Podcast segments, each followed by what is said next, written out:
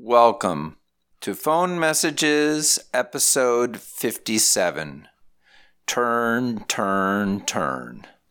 My name is Paul Mason Fotsch. This week I play the 10th message from Chris Pearson. Technically, I believe it is two separate messages that ran together on the tape.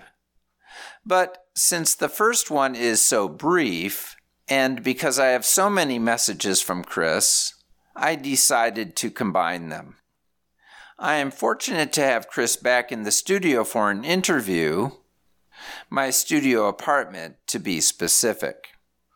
The messages come from either the fall of 1988 or the winter of 1989, and they are about 2 minutes 50 seconds long. Here we go. Hello, Paul. This is Chris.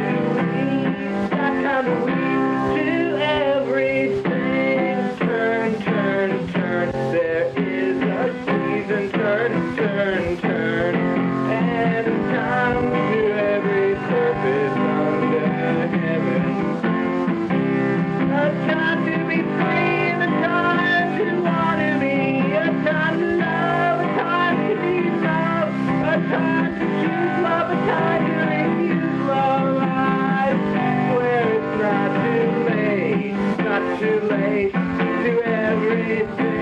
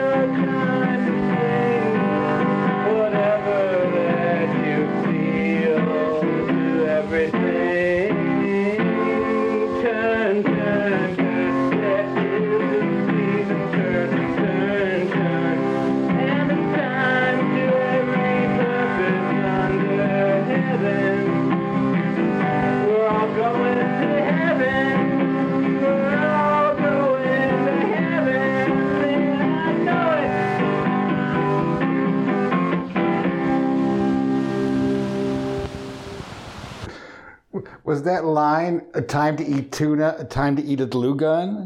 I heard a time to use a glue gun. Oh, a time to eat t- tuna, a time to use a glue gun. Okay, that makes more sense. And what was the beginning? Go, go, go, goo, goo, good. That, that rings a bell. Go, goo, good. Like go, go, go, go, goo, goo, goo, good dog. You know, I had this big book I got at a thrift store with the chords to all of these classic 60s songs, but I wonder if I'm looking at it there because I'm not really playing the right chords. I think I would have played it better if I had the book. I know that there is like a sincerity to your appreciation for this old music, but I hear it as you're also putting a sarcastic spin on it as well. Am I? I don't think I don't think it's sarcastic exactly. I mean that, that's you know what's cool about most music just combines what's come before and takes its, you know, I mean, well, originally the lyrics come from the Bible, right? And then Pete Seeger did a version of it, and then the Byrds did a version of it. And I think there might have been even other versions too. There could have been a Peter, Paul, and Mary version. I, I love early folk music.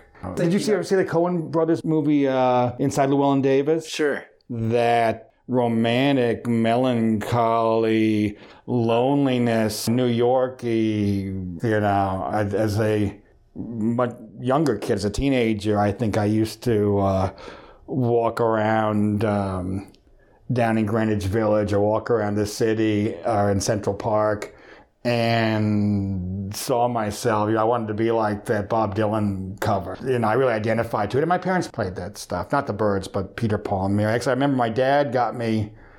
I think it was my 13th birthday, a record player, but it was this newfangled record machine that didn't have an arm on it. It had the needle would just it would just it would just move across the the record. I don't think I don't think they really lasted. You know, it might have been a gimmick or something. But he got me this this new record machine, and the first song I played on it was the Byrds, maybe Bells of Rhymney. You know, their version of Bells of Rhymney, which was also may, maybe a Pete Seeger song originally. You know, I wish the guitar playing was better. You know, like this is a very easy song to play. I've been playing guitar at this point for like eight or nine years. Why am I missing these chords like that? Um, I think about this a lot with art in general, and uh, certainly with, with my music. You know, when we started out, we were so bad. You know, you say, you could barely play the sax, I could barely play the guitar, but there was something really good about it. You know, with our limitations, we would make the best music that, that, that we could. And then once one gets a little better, then there's this period where you're just bad. The badness is not good. It's not good anymore. And then I guess one either decides to try and get good or to, you know, what, are your, what are your other options? Quit. This strikes me as about right. On the other hand, I never felt I improved in my saxophone playing. I would say I was more of a saxophone owner than a saxophone player since I never knew what notes I was playing or if I was ever in tune. And when I left Chicago, I sold my saxophone. So I would say I quit before I ever improved. Okay, that's it for this week. If you would like to participate in this podcast or have comments, please contact me through my website, pfotsch.com. That's P F O T S C H dot com. Thanks for listening. Talk to you next week.